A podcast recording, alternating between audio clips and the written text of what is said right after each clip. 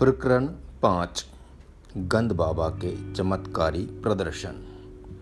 इस संसार में हर वस्तु की एक विशेष ऋतु और हर काम का एक समय होता है। अपने मन को सांत्वना देने के लिए सोलोमन का यह ज्ञान उस समय मुझे प्राप्त नहीं था। घर से बाहर जहाँ कहीं भी मैं घूमने जाता, मेरी आँखें अपने इर्द गिर्द मेरे लिए नियत गुरु को ढूंढती रहती। परंतु मेरी हाई स्कूल की पढ़ाई पूर्ण होने तक मेरी उनसे भेंट न हो सकी। अमर के साथ हिमालय की ओर पलायन और श्री युक्तेश्वर जी के मेरे जीवन में आगमन के महान दिवस के बीच दो वर्ष व्यतीत हो गए। इस बीच मैं अनेक साधु संतों से मिला। गंद बाबा बाग स्वामी नागेंद्र नाथ भादुड़ी मास्टर महाशय और विश्वविख्यात बंगाली वैज्ञानिक जगदीश चंद्र बोस। गंद बाबा के साथ मेरी भेंट की दो भूमिकाएँ थी। इनमें से एक सामंजस्यपूर्ण थी और दूसरी विनोदपूर्ण।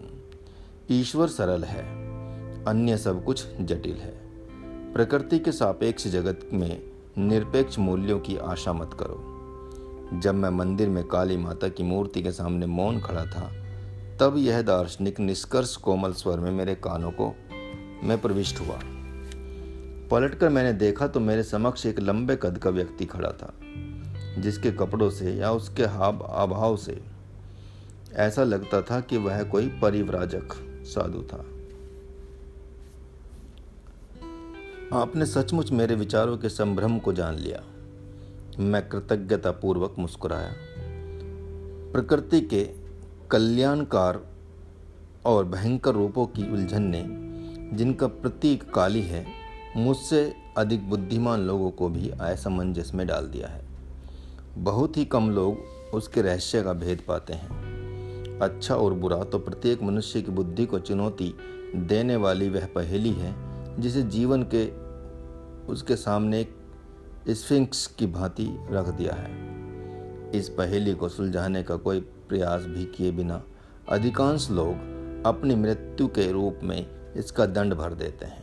यह दंड आज भी उतना ही लागू होता है, जितना थीब्स के दिनों में था। कभी कभार एक आध अत्यंत उच्च व्यक्ति तो पराजय अस्वीकार कर लेता है। द्वैत की माया से वह अद्वैत का अविभाजित सत्य खींच लेता है। आपके शब्दों में दृढ़ विश्वास दिखता है महाराज।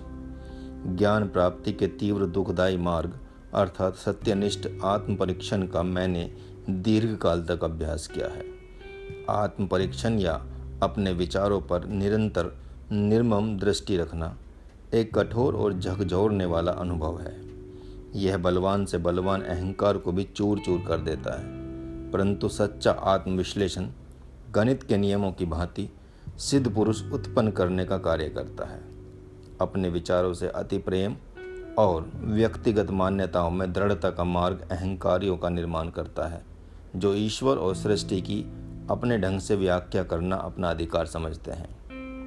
ऐसी अहंकार युक्त मौलिकता के सामने तो सत्य निश्चित ही विनम्रता पूर्वक पीछे हट जाता है, मैंने कहा। मुझे इस चर्चा में आनंद आ रहा है। मनुष्य जब तक अपने दुराग्रहों से मुक्त नहीं हो जाता, तब तक वह किसी शाश्वत सत्य को नहीं समझ सकता। शताब्दियों से जमा हो रहे कीचड़ में सनी मानवी मन असंख्य सांसारिक माया भ्रमों से व्याप्त घृणाजनक जीवन से भरपूर है। यहाँ युद्ध क्षेत्र की भीषण लड़ाई भी फीकी पड़ जाती है, जब मनुष्य पहली बार अपने अंत शत्रुओं का विरोध करता है। ये कोई साधारण मरने वाले शत्रु नहीं है, जिन्हें सुसज्जित सेनाओं की सहायता से काबू में किया जा सके। विषाक्त प्राणघातक अस्त्रों से सुसज्जित ये सर्वव्यापी अवराम कार्य करने वाले अंधवासनाओं के सिपाही मनुष्य का नींद में भी पीछा करते हुए हम सबको धराशायी कर देने का अवसर खोजते रहते हैं। विचारहीन है, वह मनुष्य जो सर्वसामान्य नियति के आगे आत्मसमर्पण कर अपने आदर्शों का गला घोट देता है। क्या उसे नपुंसक, निष्प्राण, मानव जाति पर कलंक के अतिरिक्त और कुछ कहा जा सकता है? पूज्यवर, क्या विभ्रांत किम कर्तव्य में जनसाधारण के लिए आपके मन में कोई सहानुभूति नहीं है। साधु महाराज पल भर के लिए चुप रहे, फिर सीधा उत्तर देना टालकर बोले, अदृश्य ईश्वर, जो सारे सद्गुणों का भंडार है और दृश्यमान मनुष्य, जिसमें प्राय एक भी सद्गुण नज़र नहीं आता, इन दोनों से एक साथ प्रेम करना प्राय व्यक्ति को चकरा देता है। परंतु विलक्षण बुद्धि का सामर्थ्य भी कम नहीं होता। अंतकरण का शोध शीघ्र ही सब लोगों के मन की एकता को प्रकट कर देता है। स्वार्थी उद्देश्यों की समानता। कम से कम इस एक अर्थ में मानव की विश्व बंधुता का परिचय मिलता है। अहंकार को पूर्णतः पछाड़ देने वाला यह समानता का आविष्कार मनुष्य के मन में भयचकित विनम्रता उत्पन्न करता है। यह विनम्रता विकसित होते होते आत्मा की निरामय कारणी शक्तियों के अनुसंधान की ओर कोई ध्यान न देने वाले अपने जाति बांधवों के प्रति सहानुभूति में परिवर्तित हो जाती है। महाराज, सब युगों के संत आप ही के समान जगत के दुखों से व्याकुल हुए हैं। केवल तुच्छ व्यक्ति ही दूसरों के जीवन के दुखों के प्रति संवेदनशीलता खो बैठता है, क्योंकि वह अपने ही संकीर्ण दुखों में डूबा रहता है। साधु का उग्र रूप काफ़ी सौम्य हो गया था। जो किसी डॉक्टर द्वारा दी जाने वाली चीर फाड़ की भांति अपने विचारों की चीर फाड़ कर मन का गहरा परीक्षण करेगा, वही अपने भीतर सबके लिए दया विकसित होती देखेगा। तब उसे अहंकार ही की नित्य कोलाहलकारी मांगों से मुक्ति मिल जाएगी। ऐसी ही मनोभूमि पर ईश्वर का प्रेम खिलता है। तब वह जीव अपने सृष्टा की ओर मुड़ता है। किसी और बात के लिए नहीं तो केवल अपनी व्यथा की तड़प में यह पूछने के लिए, क्यों, प्रभु क्यों? दुख के मार मान मर्दनकारी कोड़े खा खा कर मनुष्य अंततः उस विधाता के समक्ष पहुँच ही जाता है, जिसका सौंदर्य मात्र ही मनुष्य को अपनी ओर आकृष्ट करने के लिए पर्याप्त है। उक्त साधु और मैं कोलकाता के कालीघाट मंदिर में वार्तालाप कर रहे थे, जहाँ मैं उस मंदिर का व्याख्यात सौंदर्य एवं भव्यता देखने गया था। मंदिर की अलंकारिक शोभा की ओर हाथ से इशारा करते हुए सारे वैभव को साधु ने निष्प्रयोज्य ठहराया। ईंटे और गारा, हमें कोई श्रवणीय सुर नहीं सुना सकते। केवल अंतर है, से उठने वाली आवाज़ से ही हृदय के कपाट खुलते हैं। मन को आकृष्ट करने वाली धूप का आनंद लेने के लिए हम प्रवेश द्वार की ओर गए, जहाँ भक्तों के झुंडों का आवागमन चल रहा था। तुम अभी युवा हो। साधु महाराज कुछ सोचते हुए मेरी ओर देख रहे थे। भारत भी युवा है। प्राचीन ऋषियों ने आध्यात्मिक जीवन शैली के अमिट आदर्श स्थापित किए थे। उनके महान उपदेश आज के समय और देश के लिए पर्याप्त हैं। उनके अनुशासन नियम न तो आज के लोकाचार के विरुद्ध हैं नहीं ऐसे हैं कि भौतिकवाद की धूर्तता को भी कृत्रिम लगें, और इसीलिए आज भी भारत पर उनकी पकड़ मज़बूत है। लज्जित पंडितगण जितने काल का हिसाब लगा सकते हैं उससे भी कहीं अधिक काल से, सहस्त्राब्दियों से सशंसशील समय ने वेदों की योग्यता की पुष्टि की है। इन्हें अपनी विरासत के रूप में ग्रहण करो। जब मैं इस वाकपटु साधु से सभी ने विदा ले रहा था, तब उन्होंने एक अतीन्द्रिय अनुभूति मुझे बताई। यहाँ से जाने के बाद तुम्हें आज एक असाधारण अनुभव होगा। मंदिर के अहाते से बाहर निकलकर मैं निरुद्देश्य यूँ ही चला गया। मुड़कर दूसरे एक रास्ते पर बढ़ा ही था कि पुराने परिचित से भेंट हो गई। ये महाशय उन महाभागों में से एक थे, जिनकी संभाषण शक्ति समय की ओर कोई ध्यान न देते हुए अनंत काल का आलिंगन करती है। मैं तुम्हें जल्दी ही छोड़ दूँगा, उसने वचन दिया। यदि तुम जल्दी जल्दी मुझे हमारे बिछड़ने के बारे के, बाद के वर्षों में क्या क्या हुआ, वह सब बता दो। परस्पर विरोधी बातें। अब तो मुझे जाना ही पड़ेगा। परंतु उसने मेरा हाथ पकड़ लिया और थोड़ा थोड़ा करके मुझसे जानकारी लेने लगा। ये भूखे भेड़िए से कम नहीं है। मैंने कौतुक से मन ही मन सोचा। जितना अधिक मैं बताता जाता था, उतना ही अधिक समाचार जानने की उसकी भूख बढ़ती जाती थी। मन ही मन में जल्दी छुटकारा पाने का कोई उपाय करने की प्रार्थना माँ काली से करने लगा। अचानक वह मुझे छोड़कर जाने लगा। मैंने ठंडी सांस ली और उसे वाचाल तक ज्वर फिर कहीं चढ़ने आए। इस भय से दुगनी गति से चलने के लिए कहा। अपने पीछे द्रुत गति की पदचाप सुनकर मैंने अपनी गति और बढ़ा दी। मुड़कर पीछे देखने का साहस मुझमें नहीं हुआ, परंतु एक छलांग लगाकर वह मेरे साथ हो लिया और आनंद से उसने मेरा कंधा पकड़ लिया। मैं तुम्हें गंद बाबा के बारे में बताना तो भूल ही गया। वे उस सामने मका वाले मकान में रहते हैं। कुछ ही गज की दूरी पर स्थित एक मकान की ओर इशारा किया। उनसे अवश्य मिलो, बड़े दिलचस्प आदमी हैं। तुम्हें कोई असाधारण अनुभव हो सकता है। अच्छा चलता हूँ, और वह सचमुच चला गया। काली घाट मंदिर में लगभग इन्हीं शब्दों में साधु द्वारा दी गई भविष्यवाणी मेरे मस्तिष्क में कौन उठी।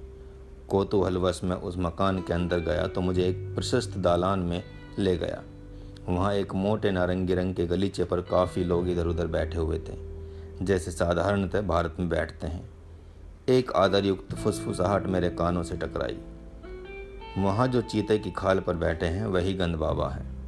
वे किसी गंधहीन फूल में किसी भी फूल की प्राकृतिक सुगंध भर सकते हैं, या किसी मुरझाए फूल को फिर से ताज़ा कर सकते हैं, या किसी मनुष्य की त्वचा से मनोरम सुगंध निकलवा सकते हैं।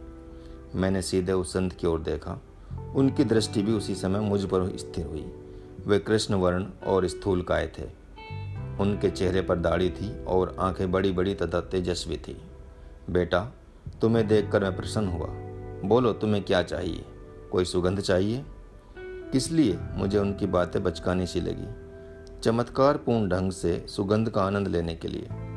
सुगंध बनाने के लिए भगवान का उपयोग तो उसमें क्या है? भगवान वैसे भी सुगंध तो बनाते ही हैं। जी हाँ परंतु वे हर बार ताज़ा सुगंध लेने के लिए और लेने के बाद फेंक देने के लिए फूलों की कोमर पंखड़ियों, रूपी शीशियों का निर्माण करते हैं। क्या आप फूलों का निर्माण कर सकते हैं? हाँ परंतु साधारणतः मैं सुगंध ही निकालता हूँ। तब तो इत्र के कारखाने बंद हो जाएँगे। मेरी ओर से उन्हें अपना धंधा करते रहने की अनुमति है। मेरा अपना उद्देश्य तो केवल ईश्वर की शक्ति दिखाना है। महाराज, क्या ईश्वर की शक्ति का प्रमाण देना आवश्यक है? क्या वे सकल विश्व में सर्वत्र अपने चमत्कार नहीं कर रहे हैं? कर रहे हैं, परंतु उनकी अनंत सृजनात्मक विविधता में से कुछ तो सृजनात्मकता हमें भी प्रकट करनी चाहिए। यह सिद्धि प्राप्त करने में आपको कितना समय लगा? बारह वर्ष। दैवी शक्ति से केवल सुगंध बनाने के लिए। हे महात्मन, मुझे तो लगता है आपने बारह वर्ष व्यर्थ गंवा दिए। उन सुगंधों के लिए जिन्हें आप किसी भी फूल वाले की दुकान से कुछ ही रुपयों में प्राप्त कर सकते हैं। फूलों की सुगंध उनके साथ ही चली जाती है। मृत्यु के साथ भी सुगंध चली जाती है। मैं किसी ऐसी सुगंध की कामना क्यों करूँ जो केवल शरीर को सुख देती है? दार्शनिक महाशय, तुमने मेरे मन को प्रसन्न कर दिया। अब अपना दाहिना हाथ आगे बढ़ाओ। उन्होंने आशीर्वाद मुद्रा में अपना हाथ उठाया। मैं गंद बाबा से कई गज दूर था। कोई अन्य व्यक्ति भी मेरे इतने निकट नहीं था कि मेरे शरीर का स्पर्श कर सके। मैंने अपना हाथ आगे बढ़ाया, जिसे उस योगी ने छुआ तक नहीं। कौन सी सुगंध चाहिए? गुलाब तथास्तु मेरे आश्चर्य का ठिकाना न रहा। जब मेरी हथेली के मध्य से गुलाब की मधुर सुगंध तीव्रता के साथ निकलने लगी, मैंने मुस्कुराते हुए पास ही एक फूलदानी से एक गंधहीन श्वेत पुष्प निकाल लिया। क्या इस गंधहीन पुष्प में चमेली की सुगंध भरी जा सकती है? तथास्तु तक्षण उस फूल से चमेली की सुगंध उठी। मैंने चमत्कारी संत का धन्यवाद किया और उनके एक शिष्य के पास जाकर बैठ गया। उस शिष्य ने मुझे बताया कि गंध बाबा ने, जिनका नाम स्वामी विशुद्धानंद था, तिब्बत के एक योगी से अनेक आश्चर्यजनक सिद्धियाँ प्राप्त कर ली थी। उसने मुझे यह भी बताया कि उस तिब्बती योगी की आयु एक हज़ार वर्ष से अधिक थी। उस महान गुरु के शिष्य गंध बाबा हमेशा ही केवल साधारण उच्चारण से सुगंध निर्माण नहीं करते, जैसा तुमने अभी देखा। शिष्य के बोलने में अपने गुरु के प्रति गर्व प्रकट था। व्यक्ति के स्वभाव के अनुसार वे भिन्न भिन्न पद्धतियाँ अपनाते हैं। बाबा असामान्य हैं। कोलकाता के अनेक पढ़े लिखे लोग उनके शिष्य हैं। मैंने मन ही मन निश्चय किया कि मैं उन शिष्यों की संख्या में अपने को जोड़कर उस संख्या की ओर अधिक वृद्धि नहीं करूँगा। गुरु का अक्षरशः असामान्य होना मेरे मन के अनुकूल नहीं था। विनम्रता से गंद बाबा का अभिवादन कर मैं वहाँ से निकल पड़ा।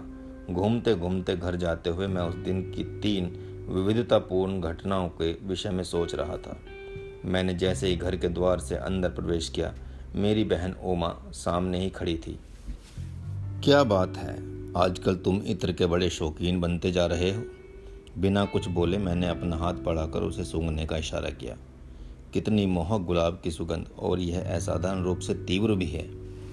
यह सोचते हुए कि यह तीव्र रूप से असाधारण है, मैंने चुपचाप दैवी रूप से सुगंधित किया गया फूल उसकी नाक के नीचे रखा। ओह, चमेली मुझे बहुत पसंद है। उसने फूल छीन लिया।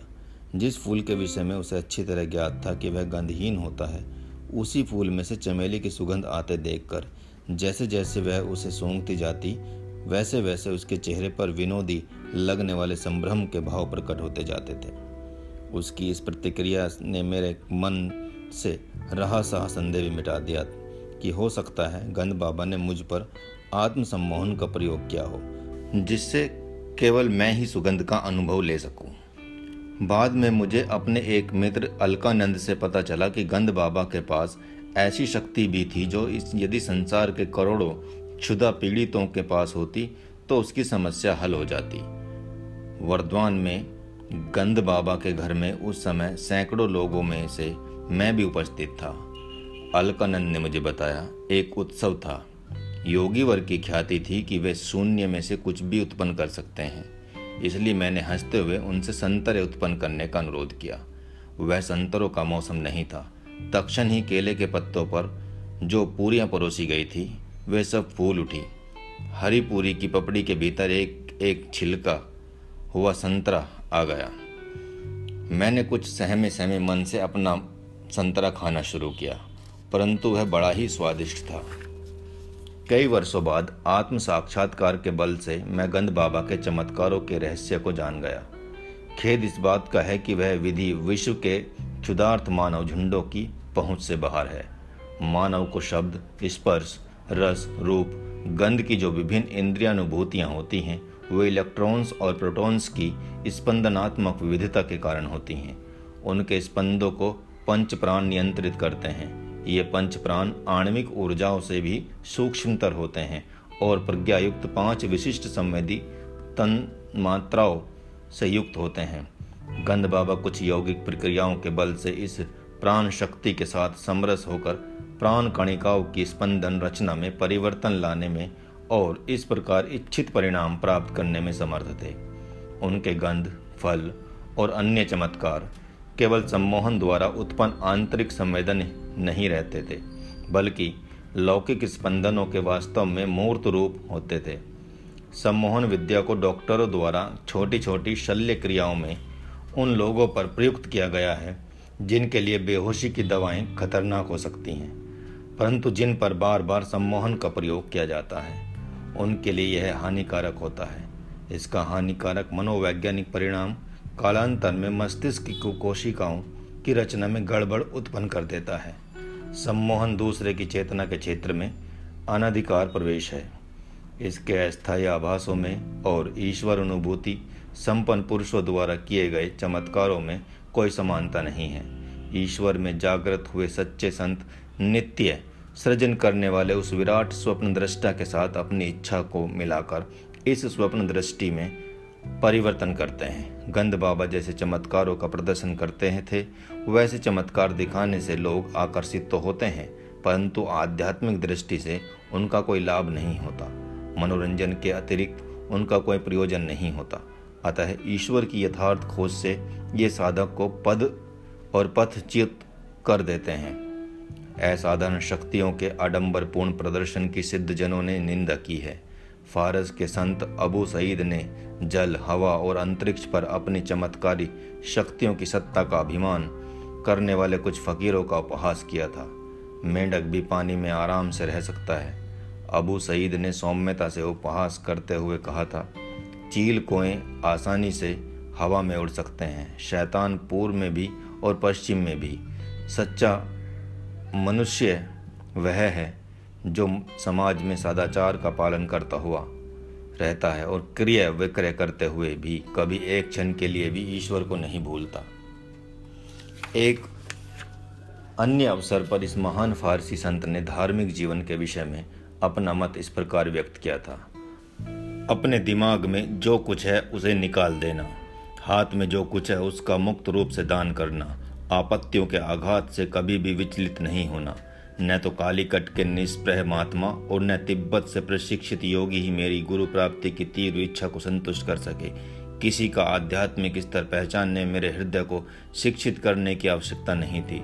जब भी किसी सचमुच उदात व्यक्तित्व का सामना होता, तब वह धन्य धन्य कहकर उठता। यह धन्य धन्य और भी गूंजने वाली होती क्योंकि यह कभी कभारी और वह भी अंतर्मन गहराइयों से उठती। अंततः जब अपने गुरु से मेरा साक्षात्कार हुआ, तब उन्होंने केवल उदाहरण ही अत्युचता के द्वारा ही मुझे सच्चे पुरुष का परिमाण सिखाया।